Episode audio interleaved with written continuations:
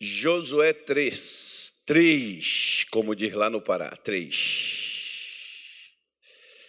Posso ler? Posso? Diz assim, ó.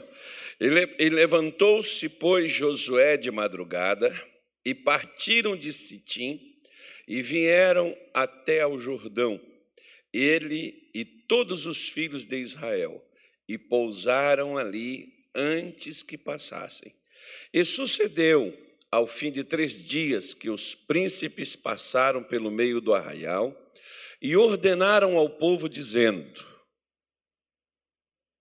Ouça, quando, vir, quando virdes a arca do concerto do Senhor vosso Deus, e que os sacerdotes levitas a levam, parti vós também do vosso lugar e segue-a.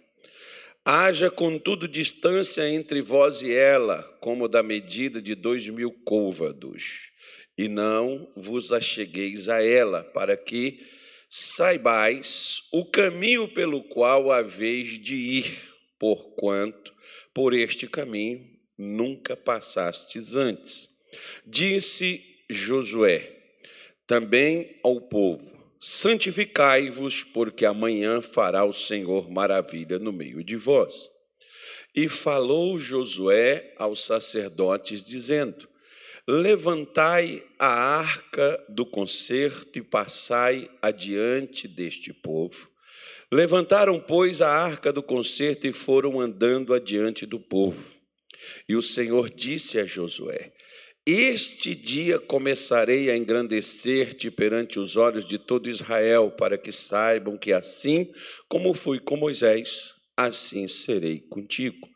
Tu, pois, ordenarás aos sacerdotes que levam a arca do concerto, dizendo: Quando virdes até a borda das águas do Jordão, parareis no Jordão. Então disse Josué aos filhos de Israel: Chegai-vos para cá e ouvi as palavras do Senhor vosso Deus. Disse mais Josué: Nisto conhecereis que o Deus vivo está no meio de vós, e que de todo lançará de diante de vós os cananeus, os heteus, os heveus, os fariseus, os girgazeus, os amorreus e os jebuseus. Eis que a arca do concerto do Senhor de toda a terra passa o Jordão adiante de vós. Tomai, pois, agora doze homens da tribo, das tribos de Israel, de cada tribo um homem, porque há de acontecer que assim que a planta dos pés, dois sacerdotes que levam a arca do Senhor de toda a terra, repousem nas águas do Jordão, se separarão as águas do Jordão e as águas de cima e as águas pararão no montão. E aconteceu que, partindo o povo de suas tendas para passar o Jordão, levava os sacerdotes a arca do concerto diante do povo. E quando os levavam, a arca chegaram até o Jordão, e os pés dos sacerdotes que levavam a arca se molhavam na borda das águas, porque o Jordão transbordava sobre todas as suas ribanceiras todos os dias da cega, que é o dia da colheita, tá? Pararam-se as águas que vinham de cima e levantou-se no montão muito longe da cidade de Adã, que está da banda de Sartã, e as que desciam ao mar das Campinas e ao mar salgado. Faltava de, faltavam de todo e separavam-se então passou o povo de fronte de Jericó. Porém, os sacerdotes que levavam a arca do concerto do Senhor pararam firmes, em seco, no meio do Jordão, e todo o povo passou em seco, até que todo o povo acabou de passar o Jordão. Digam graças a Deus. Hoje é dia de passar. Hoje nós vamos falar um pouquinho, claro, já falei outras vezes sobre esse texto, também sobre o capítulo 1, 2, 4 de Josué, nós já falamos várias vezes sobre esses essas coisas devemos ter aí em algum lugar alguma mensagem dessa gravada, mas não tem problema não.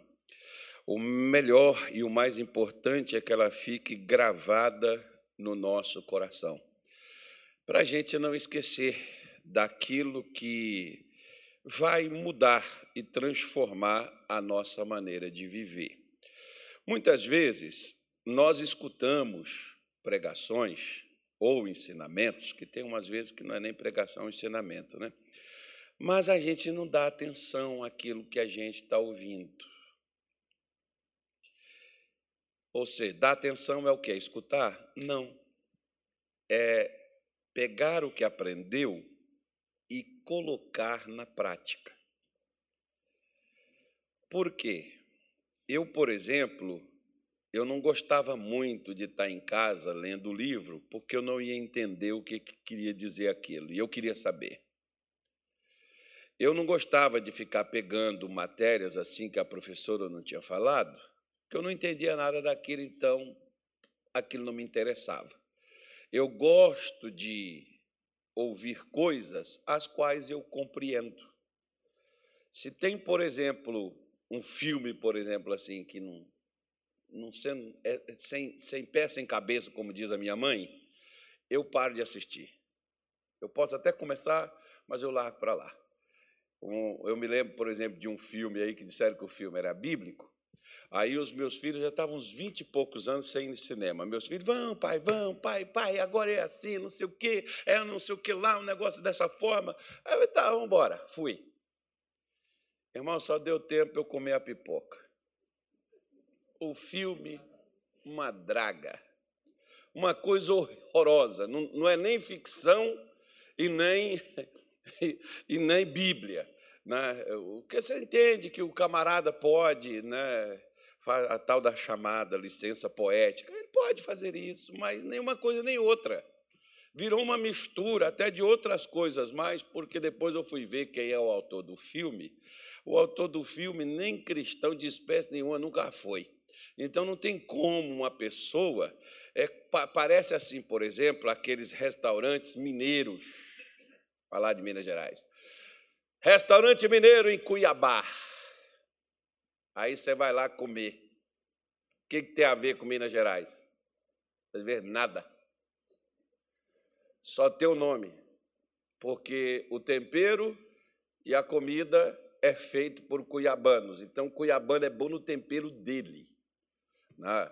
Assim como o mineiro é bom no tempero dele, porque o tempero do mineiro é aquilo que ele gosta, do gaúcho, do paraense. Cada lugar do Brasil, você tem, né, as pessoas têm aquelas especialidades, aquele prato do lugar, então a pessoa é boa naquilo.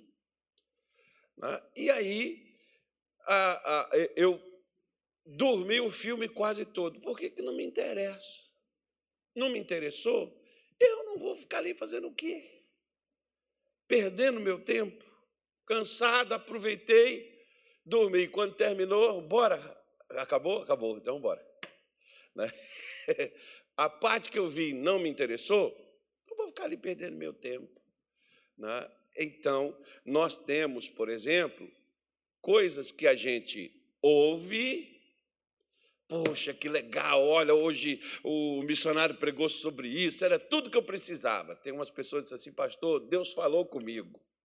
Falou mesmo? Falou. Tá bom, então vamos ver. Você se interessou pelo que ele falou? Claro, eu gosto muito, eu venho na igreja porque eu gosto das pregações. Não, você não entendeu, foi nada ainda. Porque pregação, geralmente, a gente não gosta, sabe por quê? Porque elas tiram da nossa zona de conforto, elas mexem com a gente. Ninguém quer sair da sua zona de conforto. As pregações, geralmente, elas me fazem reagir. Então, gostar ou não gostar significa o quê? Que eu me adapto ao que eu ouço, eu faço aquilo que eu ouvi e aquilo que eu ouvi começa a mudar a minha vida. Agora eu vou gostar. Por quê? Porque a minha vida mudou. Olha, isso realmente funciona porque eu fiz, eu não estava nem, nem levando muito a sério, mas ouvi sobre isso, falaram sobre aquilo, fiz assim, fiz assado, e Deus tem me mudado, estou em paz, estou alegre, estou curado, estou liberto, que você vê os resultados. O que te alegra é o resultado.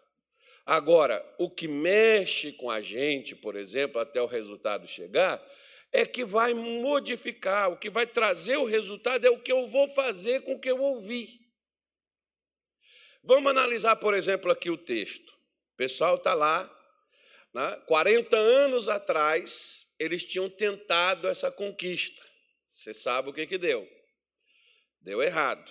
Né? E o pessoal desistiu, e Deus foi e decidiu o seguinte: falou: olha, aqueles de 20 anos para cima que saíram do Egito, que viram toda a minha glória, que viram todos os milagres que eu fiz. Então você pode ver, por exemplo, que milagre não converte ninguém nem transforma ninguém. Milagre apenas pode suprir, né? pode curar. Milagres pode fazer coisas extraordinárias, mas não faz ninguém crer. Porque imagine você, por exemplo, o que, que aquelas pessoas viram. Elas viram coisas que talvez eu e você nunca vamos ver diante dos nossos olhos. E elas acreditaram em Deus? Não. Porque quando elas viram a dificuldade, eles não permaneceram confiantes para ir até o fim. Então, o que, que aconteceu? Deus diz: os de 20 anos que viram a minha glória, que viram as manifestações que eu fiz, esses não entrarão nessa terra, os seus filhos e suas mulheres entrarão. 40 anos eles ficaram no deserto, rodeando em torno de, em torno de si mesmo, praticamente. Contornava para um canto, acampava no outro, 40 anos até morrer toda aquela galera. Morreu todo mundo? Morreu. Agora vocês vão entrar. Então aquele pessoal já tinha uma coisa. Porque você aprende com os erros dos outros, tá? O fulano fez isso, não deu certo. Repete. Não, mas eu sou crente. Não tem problema. Repete o que o fulano fez, você vai fracassar igualzinho ele. Ou ela. Então aquela geração sabia. Porque o que não deixaram com que aquela primeira geração que saiu do Egito entrasse foi o quê? Foi o medo do inimigo. O poder de fogo que tinham os adversários. Eles tinham muita gente, a terra estava toda ocupada, eles se sentiam incapazes. Olha, aquele pessoal que enfrentou um faraó sem uma faca e venceu. Interessante, né? Agora estão com medo de um povo que não era lá. Tudo bem que eles podiam ser fortes, ser grandes, ter aquela coisa, ok, podia ser, mas capaz, presta atenção. Olha o que você já fez. Às vezes as pessoas, elas se sentem tão fracas diante de certas situações, porque elas não analisam por onde elas já passaram. Se você analisasse o que você já passou, o que você já venceu, você não sentiria tão fraco na sua vida. Olha quanta coisa, quanta estrada você já percorreu em momentos, às vezes, que você teve que arriscar para ver no que, que ia dar e deu, que você está aqui. Né? Só que as pessoas não olham para isso, elas olham, não é para o que elas já venceram, de onde elas saíram. Elas olham para o que estão vindo contra elas.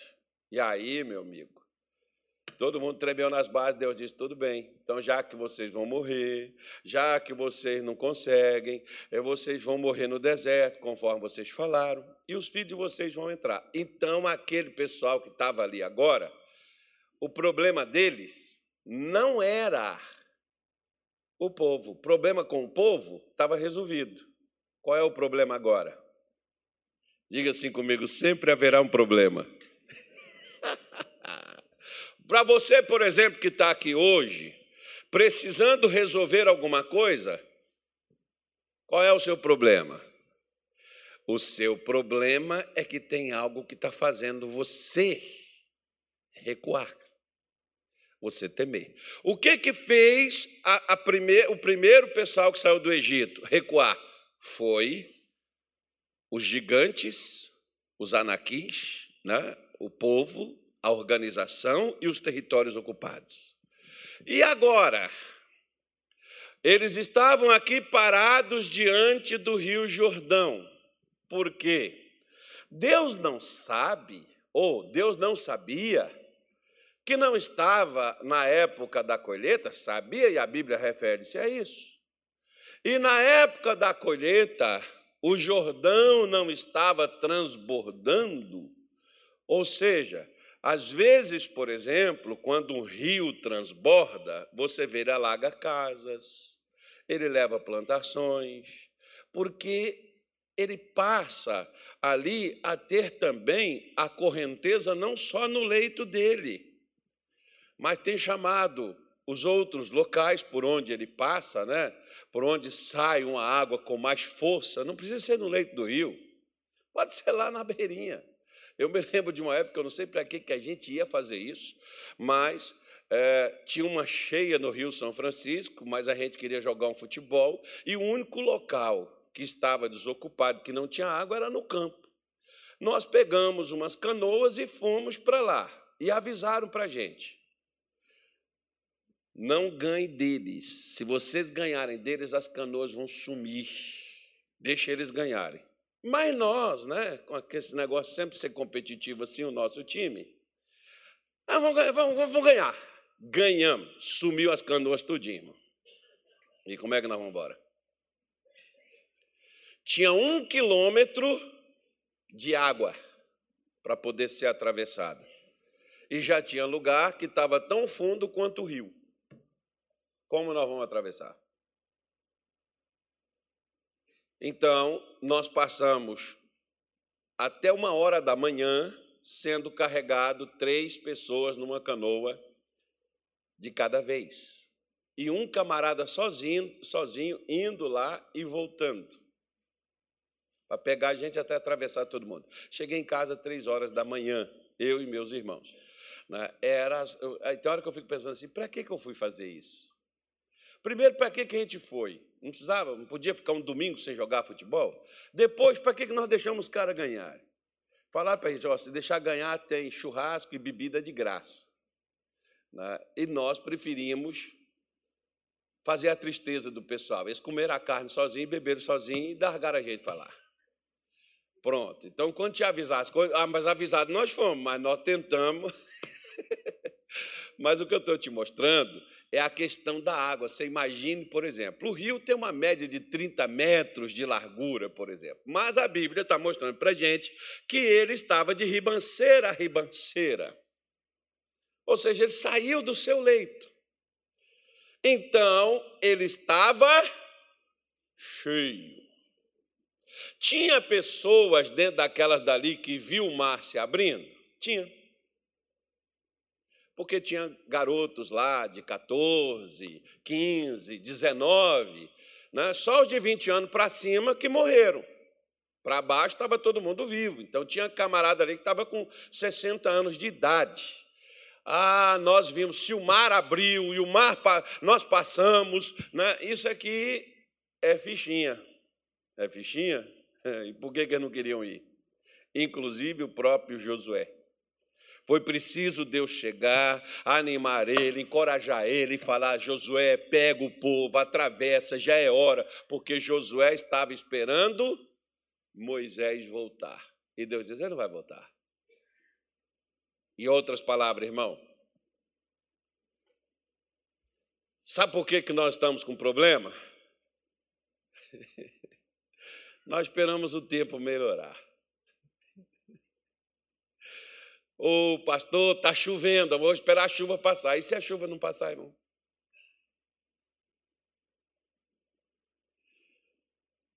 Até para trair, Jesus falou com Judas: O que tens para fazer, faz logo. Se você tem algo para fazer, por que, que você está esperando? Não, mas espera lá, ô Josué, vamos fazer o seguinte: não é melhor a gente esperar Porque passar 30 metros, aqui tem gente idosa, aquele pessoal que estava com 20 anos agora está com 60. Tinha, né? É, no, no, no mínimo ali estava nesse nível aí. Tinha gado, tinha as provisões, tinham as coisas que eles tinham que levar. A, a sua, a, não tinham muita coisa, mas sempre você tem alguma coisa. Eles tinham que passar, tinha crianças. Como que você vai passar num negócio como esse? E como que Deus deixa para dar eles a ordem para passar o Jordão justamente quando o Jordão estava transbordando? Por quê? Por que Deus não mandou passar na época da seca? Era menos trabalho. Interessante. Faz essa pergunta assim: por que Deus está me deixando passar por isso logo agora? Você já perguntou? Pergunta aí para você. Pergunta, pergunta que Deus responde. Aproveita, Deus vai responder você, porque que está deixando você passar por esse negócio. Ô oh, pastor, eu estava buscando a Deus, eu estava orando, ah, olha, eu estou organizando minha vida, fazendo tudo direitinho conforme eu estou aprendendo, mas começou, pastor, essas coisas a acontecer comigo. Meu Deus, por que, que eu estou passando por isso? Hum. Bem-vindo. Você veio aqui hoje. Por quê? Porque é hora de você parar de ficar reclamando, olhando para as suas limitações e ver que você tem um Deus que não importa o tempo e nem a hora, porque Ele é Deus no inverno, Ele é Deus na primavera, Ele é Deus no verão, Ele é Deus no outono, Ele é Deus em qualquer estação. Ele não deixa de ser Deus. Ah, mas é porque eu estou passando por uma situação que o senhor não sabe o que, é que eu estou vivendo, o que, é que eu estou enfrentando na minha vida. Não preciso saber. Porque tem duas pessoas que sabem. A primeira é você e a segunda é Deus. Deus sabe onde cada um de nós estamos metidos. O que é que está diante de nós que nós estamos precisando atravessar? E quero te falar mais ainda: foi Deus que pôs na sua frente o que você não está conseguindo superar. Não, mas pastor, está amarrado, Deus não vai fazer isso. Então tá bom, foi o capeta, né? Então expulsa ele. Você não é bom? Porque tem gente que diz assim: não, Deus não faz isso. Então, se é o diabo, tira ele daí. Por que você não arranca ele daí então? Agora, se Deus colocou, Ele sabe o meio de superar isso, Ele não precisa tirar, porque geralmente nós, por exemplo, nós que, Senhor, tira isso do meu caminho, Senhor, tira isso da minha vida. Eu gosto de Davi no Salmo 18, Davi era, Davi era meio assim, sabe, estouradinho. Davi era um baixinho arretado, porque pelo tamanho dele, diz a história, devia ter 1,60m e alguma coisa. Né? Então, ele era um baixinho invocado. Mas não, não importa o seu tamanho, não. O importa é a sua atitude diante dos seus problemas. Porque tem uns caras grandes aí também, irmão, que não faz, não resolve nada também, não. Só não chora porque é feio. Mas, mas Davi, Davi ele fala umas coisas interessantes aqui no Salmo 18, ó, porque ele, ele pede para Deus fazer algumas coisas esquisitas porque ele diz assim no versículo 32 do Salmo 18: ó, Deus é quem me cinge de força e aperfeiçoa. Hã? Aperfeiçoa o quê? Ok, vamos lá. Diz assim: Faz os meus pés como os das servas e põe-me nas minhas alturas. Dá habilidade, capacidade, agilidade para poder caminhar. Agora, olha o que, que ele pede: adestra as minhas mãos para o combate, de sorte que os meus braços quebraram um arco de cobre.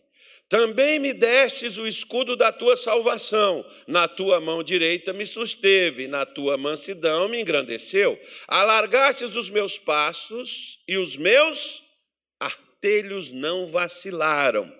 Persegui os meus inimigos e os alcancei. Não voltei senão depois de os ter consumido. Atravessei-os de sorte que não puderam levantar. Caíram debaixo dos meus pés, pois me cingistes de força para o quê? Para batalhar, para lutar, para a guerra. Fizestes abater debaixo de mim aqueles que contra mim se levantaram. Como é que você vai abater o que está na sua frente? Só se você enfrentar, irmão. Agora, se você ficar aí com aquela turma dos mimizentos, só reclamando, ah, porque eu estou na igreja, eu sou fiel, por que, que Deus está me deixando passar por isso? Você está pegando o boi que não deixou você morrer. Mas, mas ele não faz isso. Né? Mas por que, pastor, que eu estou sofrendo com essa situação? Que só Deus sabe o que, é que eu estou passando na vida, irmão. Deixa eu falar uma coisa com você. Deus quer que você atravesse isso. Deus quer que você enfrente isso. Levante a cabeça, firma, ó, faz assim, ó. Não, não bate não que vai estourar. Deus quer que você firme os seus passos e tenha determinado uma coisa dentro do seu coração. Eu vou superar isso. Eu vou enfrentar isso e eu vou passar por isso. Ah, pastor, olha, pelo que eu estou vendo, você sabe, por exemplo, há uns dois anos atrás, naquele problema que nós tivemos aí, tinha gente que ligava para mim, como teve uma irmãzinha, que ela falou, pastor, quero dizer para o senhor que eu, tô, eu testei positivo, eu não vou aguentar não, pastor. Eu falei, está ligando para despedir? Deus te receba em graça. Não, está amarrado, pastor. Ué,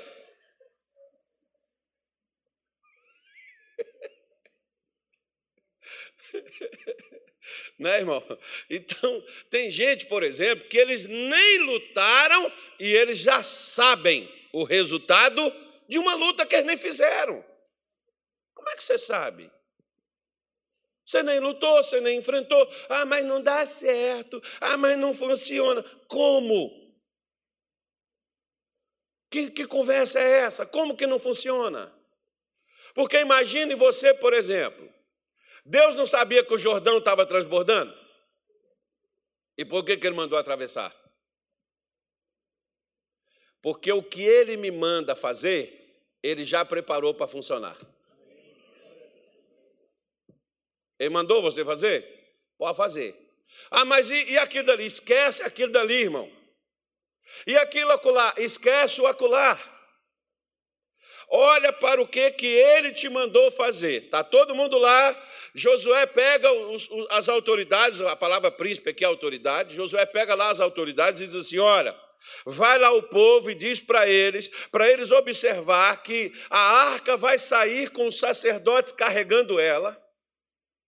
E quando ela tiver mais ou menos um quilômetro de distância do acampamento, é para todo mundo seguir a arca. Não é para dar muita distância para ela, não, porque se você distanciar, você não sabe para onde que ela vai.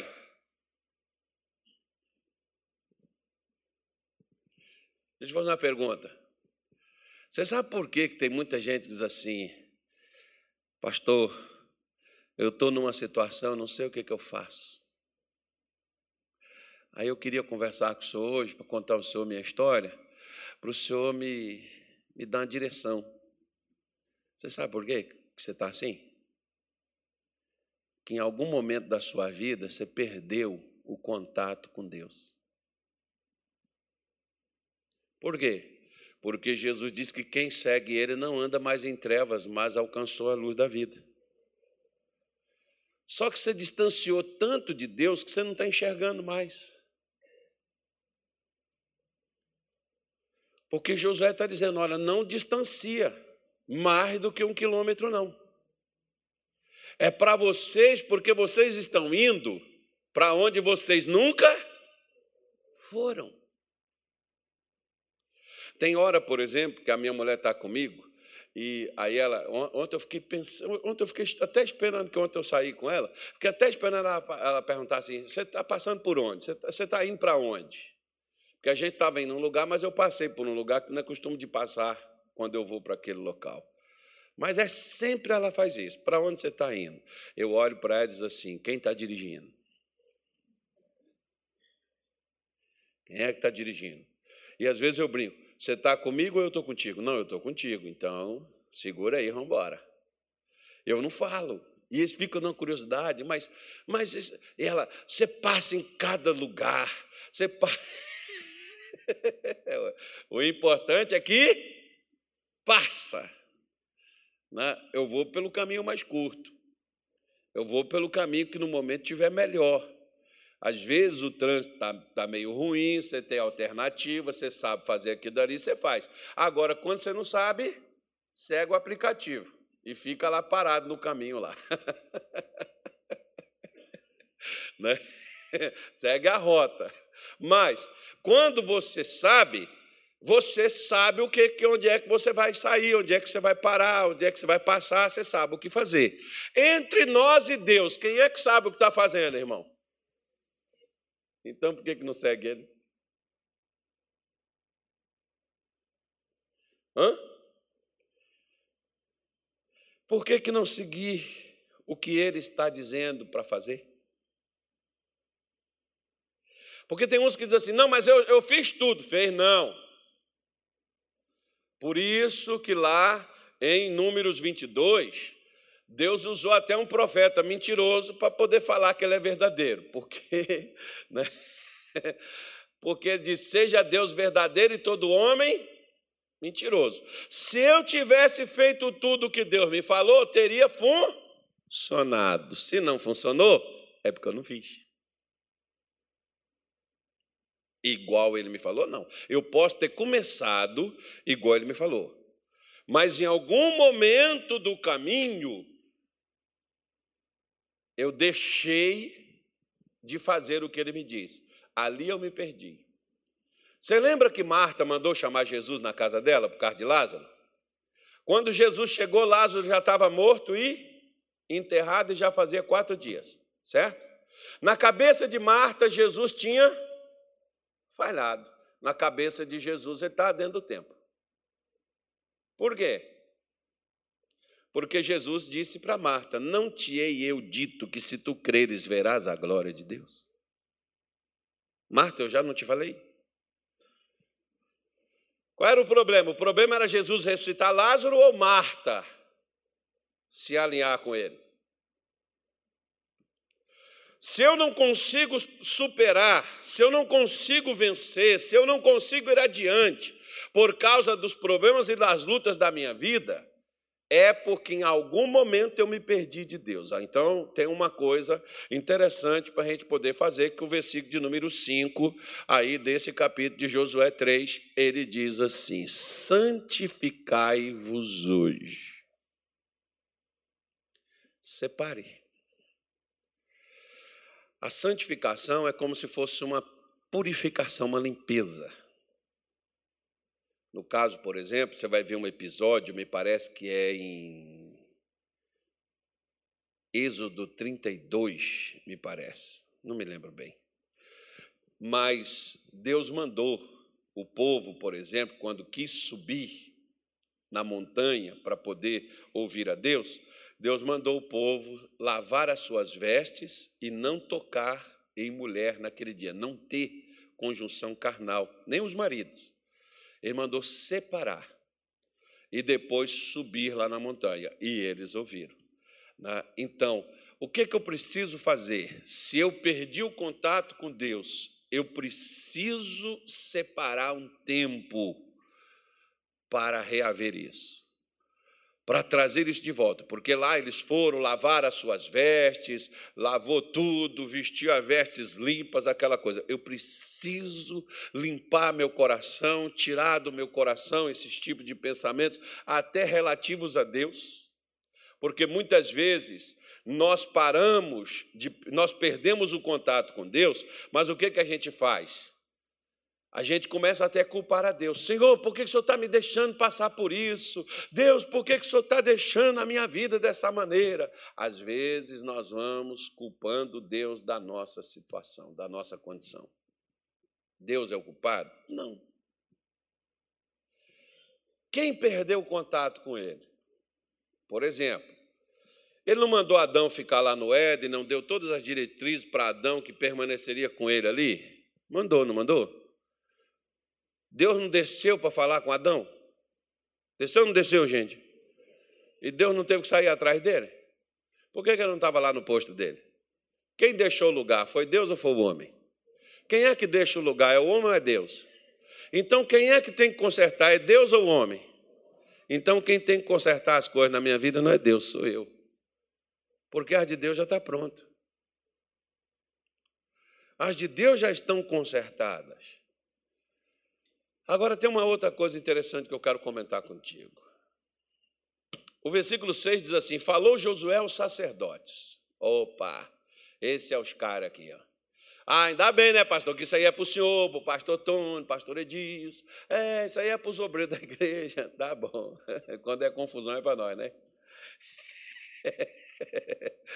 Então, deixa eu te dar uma notícia maravilhosa, tremenda, e ao mesmo tempo, para esses que querem que os outros resolvam o problema deles, muito triste. Que é Apocalipse, no capítulo 1, versículo 5. Aí, irmão, Aí complicou tua vida, né? Complicou tua vida. Por quê? Porque ele diz aí, ó, aquele que nos ama em seu sangue nos lavou dos nossos pecados. Versículo 6. Lavou a gente do pecado para quê? E nos fez o quê? Nos fez o quê, gente? Então, como é que Deus te vê? Se você foi lavado no sangue dele, como é que ele te vê? Ele te vê como um rei e um sacerdote. Opa, então pega a arquinha, vamos embora. Põe nas costas e perna para que te quero. Bora. Deus fala ao sacerdote. Então, isso aqui é para mim e para você. Ó. Você quer superar, você quer vencer, você quer mudar a situação? Ele diz assim: ó, falou o sacerdote dizendo: Levantai a arca do concerto e passai adiante desse povo. Nossa, gente, isso é muito, isso é muito legal aqui. Né? Como dizem as pessoas, isso é muito fofo. Levantaram, pois, a arca do concerto e foram andando adiante do povo. Vamos dar uma paradinha aqui. Você já viu que tem gente que quer desfrutar do que você tem, mas não quer fazer o que você fez para adquirir o que você tem? Fica tranquilo que desde que o mundo é mundo, essas coisas acontecem. Alguns até dizem assim para você, ó, torço por você, mas isso aí até hoje nunca vi dar certo com ninguém. Irmão, nem apoio moral os caras te dão. E quando é crente, nem diz assim, olha, fulano, eu não sei se isso vai dar certo, não, mas eu vou orar por você. Às vezes o cara nem, nem oração ele promete, irmão. Nem oração, ele assim, eu vou te, eu vou te ajudar, eu vou, eu vou orar por você, para Deus ajudar você a vencer isso aí. Mas olha, né, às vezes, pelo, pelo contrário, não, você é louco, isso não vai dar certo, isso não é tempo, isso não é hora, olha, acalma, você está muito afoito, ó, oh, isso aí é ignorância, isso não é mais nem fé, não, hein? Por quê? Porque, irmão, eu nunca vi ninguém conquistar ficar sentado. Vou te dar um exemplo bíblico. Marta não estava sentada chorando a morte seu irmão? A pergunta de Jesus para ela foi: onde o puseram? E qual foi a resposta dela? Já cheira mal. Ah, vou te dar outra. Essa é melhor ainda. Lembra de Bartimeu? Ele queria o quê? Ele queria o quê? E o que, que ele estava fazendo? Hã? Ele queria enxergar, mas ele estava onde? Estava sentado aonde? Mas ele queria o quê? Ele enxergou? O que é que você quer, irmão? Me diga. O que você quer?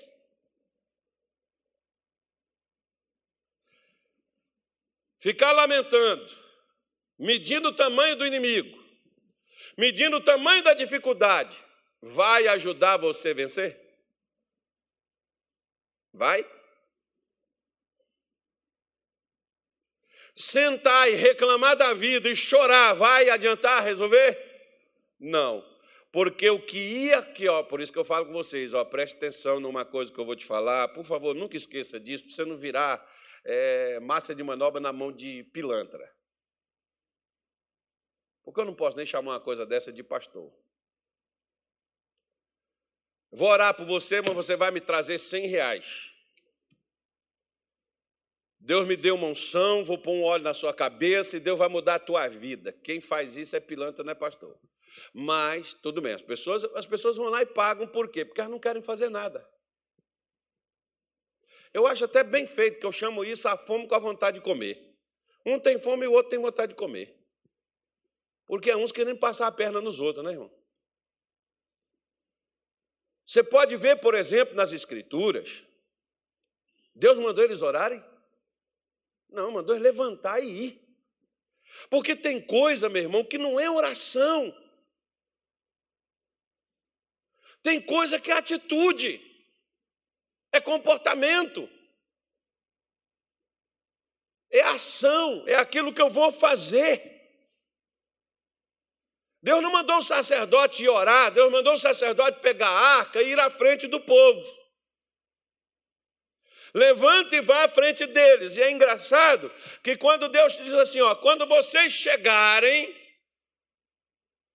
lá nas ribanceiras, aonde provavelmente, né, aquela parte lá em Minas Gerais fala o ladrão.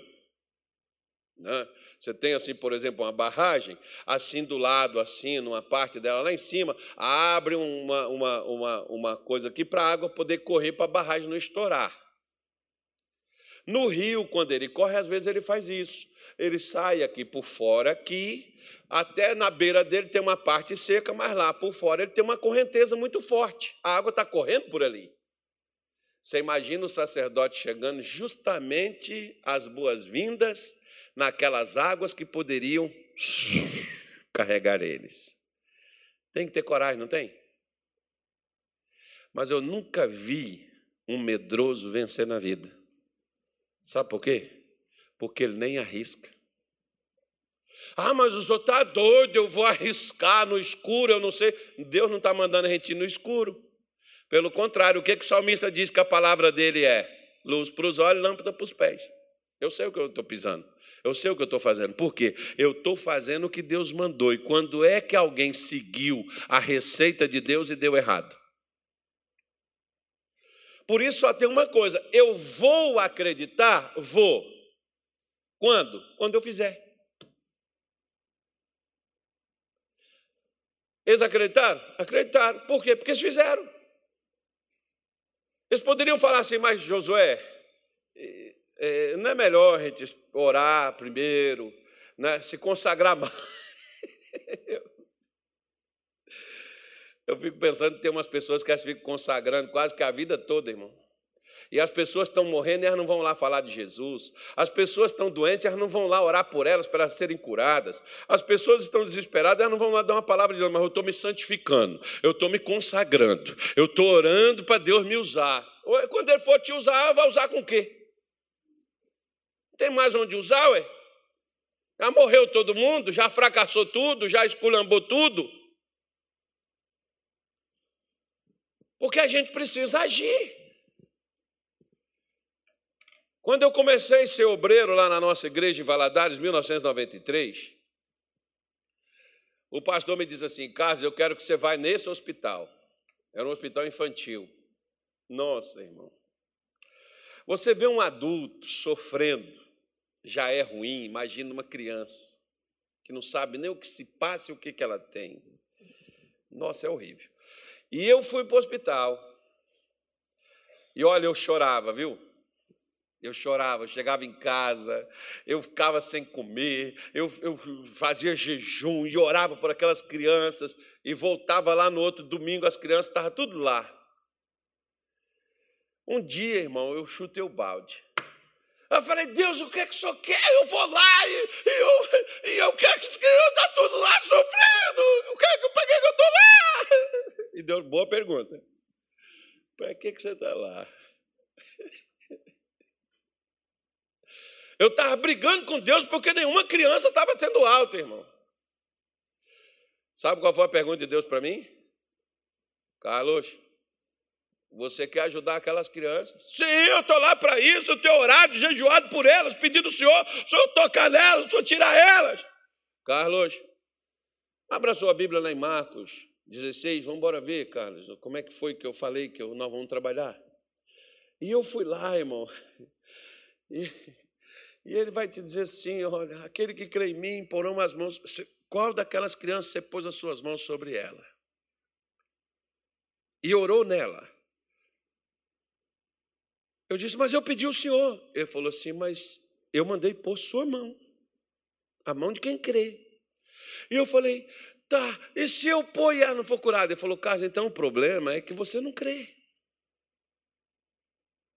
E para que você está orando?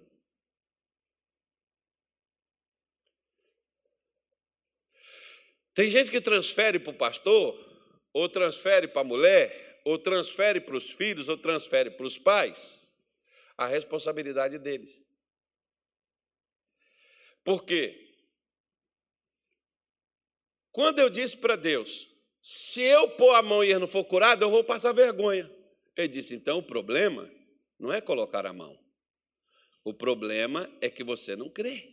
Você acha que não vai fracassar, você acha que não vai funcionar, que o que eu mandei fazer não funciona. Então, Carlos, o problema é que você não crê. Não é que eu não queira curá-las. Eu falei, tá bom, então prepara uma situação, porque domingo lá, eu vou lá, vou fazer. Nossa, eu cheguei lá, irmão. A enfermeira veio, não sei nem se era enfermeira, não mas viu uma mulher vestida de branco de lá para cá. Ele disse: Moço, moço, você é crente? Eu falei: Sou. Ora aqui numa criança que ela está muito mal. Eu entrei na sala, no lugar lá onde estava. Falei: O que, que é isso? Parecia um balão. Você pega um balão assim, sopra ele, a barriguinha da criança. Se metesse uma agulha ali, parece que ia explodir. Era um câncer que a menina tinha uma menina de uns 5 para 6 anos, mais ou menos. E a garota chorando, chorando, chorando. E o médico estava lá fazendo procedimento lá para dentro. E, e a enfermeira, se é enfermeira, não sei se era nem enfermeira, não. Talvez fosse um anjo de Deus ali para me dar uma. Eu pedi uma chance, ele deu. eu fui lá. Levei meu azeitezinho que eu tinha consagrado mais de 100 mil vezes, mas não era o azeite que ia fazer aquilo mas peguei meu azeite, coloquei na criança, conforme a Bíblia diz, unge com óleo santo em nome do Senhor e faça oração da fé. E a oração da fé não é essa. Senhor, tem misericórdia, toca com teu poder. Como é que é a oração da fé? Oração de crente, irmão. Botei, me coloquei a unção, coloquei minhas mãos e fiz oração sobre a criança e abri meus olhos para olhar para onde? para a enfermeira. Quando botei meus olhos, a enfermeira estava assim, ó. Eu falei, meu Deus. E a criança quietinha, silêncio, aquele negócio assim, sabe aquela coisa assim parece que morreu? E a enfermeira com o olho assim arregalado. E eu não queria nem olhar para a criança. Mas a criança sossegou, ficou quietinha. Eu fui voltando a minha vista assim para a criança assim. Quando vi aquela montanha que estava na barriguinha dela tinha desaparecido, sumido. E a criança calminha, lá na cama, e a enfermeira assustada, porque ela estava vendo. Aí Vem aqui, tem um que está muito mal. E eu vou para lá e vou, e, e, daqui a pouco, depois outro dia, era, era uma enfermeira mesmo. No outro dia ela, ela chegou comigo ela disse assim: depois que vocês começaram a vir orar aqui, a gente está tendo tempo até de tomar café, sentar, tomar um chá, descansar. De noite a gente está até dormindo, porque as crianças estão tranquilas, estão em paz. E estão tudo tendo alto indo embora para casa. Agora, eu não estava reclamando com Deus que ele não curava? Aqui, para abrir, era pôr os pés. Para curar é pôr as mãos, irmão.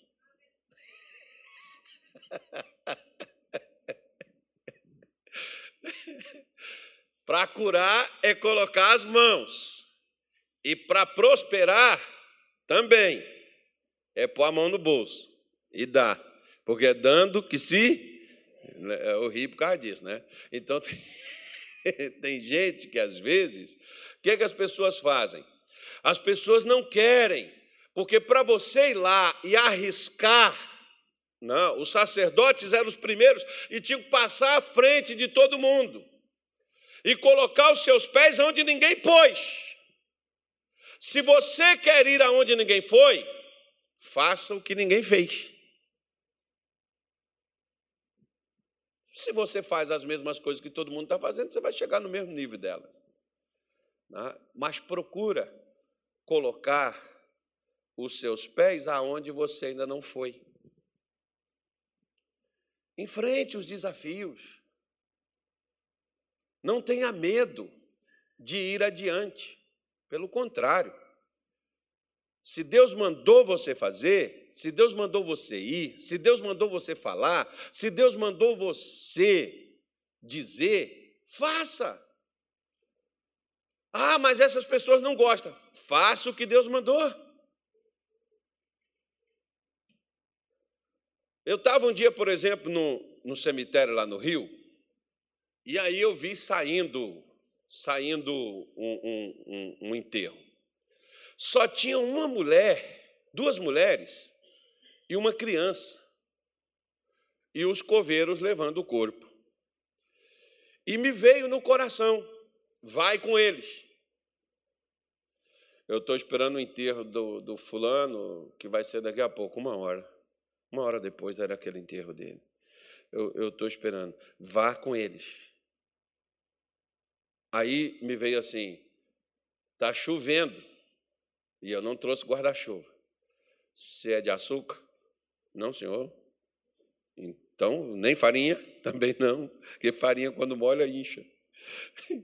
Então vá. Irmão, eu não tinha nem. Eu, de paletó, gravata, né, eu estava bonito, assim, igual estou hoje, como sempre. Bonito demais. Autoestima é uma coisa maravilhosa, né? Falei com esse cara aqui hoje cedo, isso aqui. Aí eu estava lá, saí de paletó, tudo, molhando, e fui, a, fui no enterro. E cheguei lá, eu vi porque que não tinha ninguém naquele enterro. Ao redor dos muros, assim, só apontou aquelas cabeças do pessoal do BOP, assim, tudo com, as, com esse fuzil assim, bicado lá para o lado da sepultura. Porque lá eu fui descobrir mais né, quem era o defunto. Mas a criança, quando o pessoal chegou, né, como eu demorei a obedecer e ir atrás, quando eu cheguei, o pessoal já tinha pego já, né? Porque às vezes, quando é nesse sentido, o pessoal faz às vezes como faz com o cachorro, pega, joga dentro e joga terra por cima.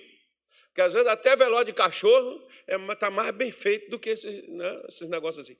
Aí cheguei lá, o cara já tinha botado o caixão lá dentro. Quando botou o caixão lá dentro, eu entendi porque que Deus mandou eu ir. A filhinha do cara pulou em cima do caixão.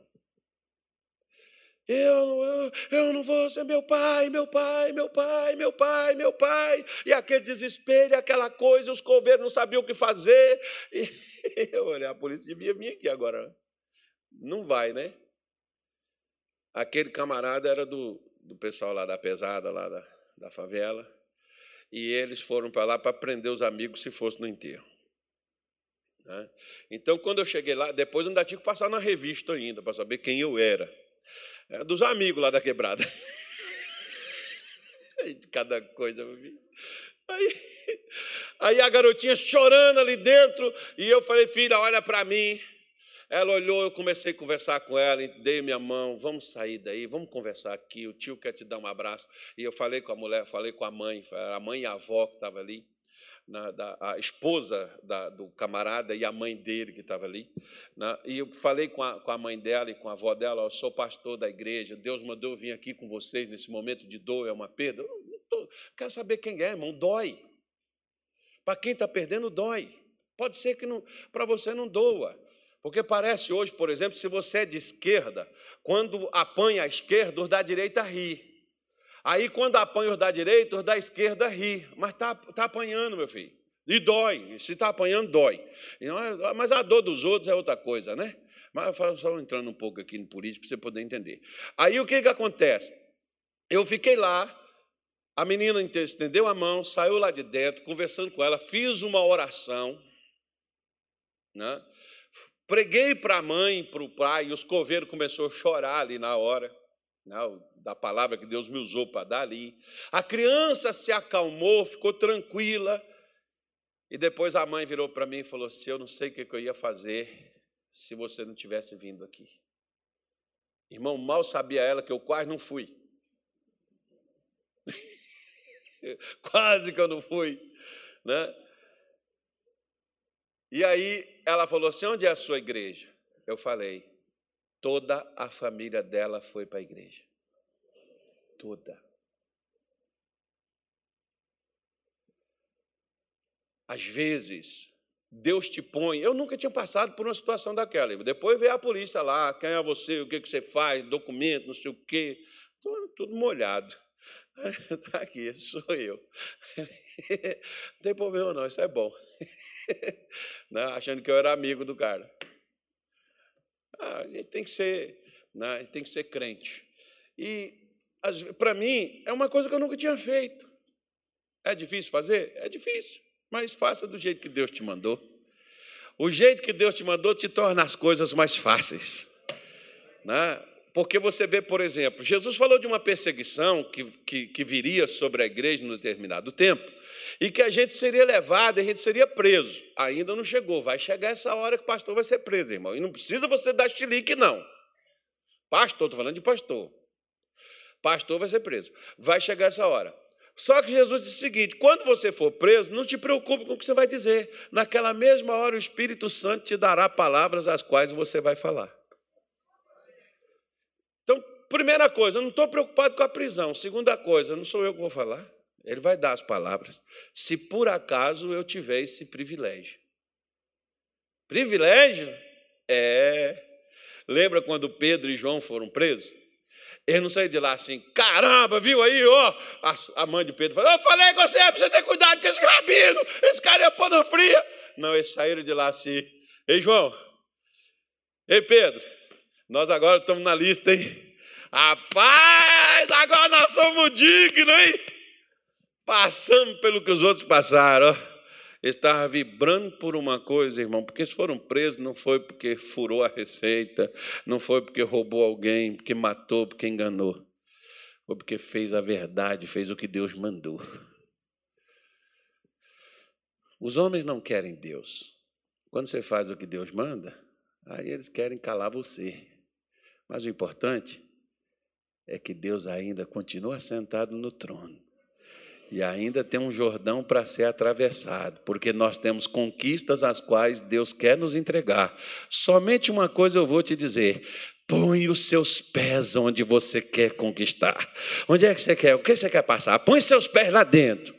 Pastor, e a correnteza está pegando fogo. Fica tranquilo, vai abrir, o fogo vai apagar, as águas vão reter, os pés têm que estar lá dentro, porque só depois dos pés lá dentro foi que as águas pararam. Entra, comece, inicia. Ô oh, pastor, estou precisando fazer minha casa, então estou te dando a receita.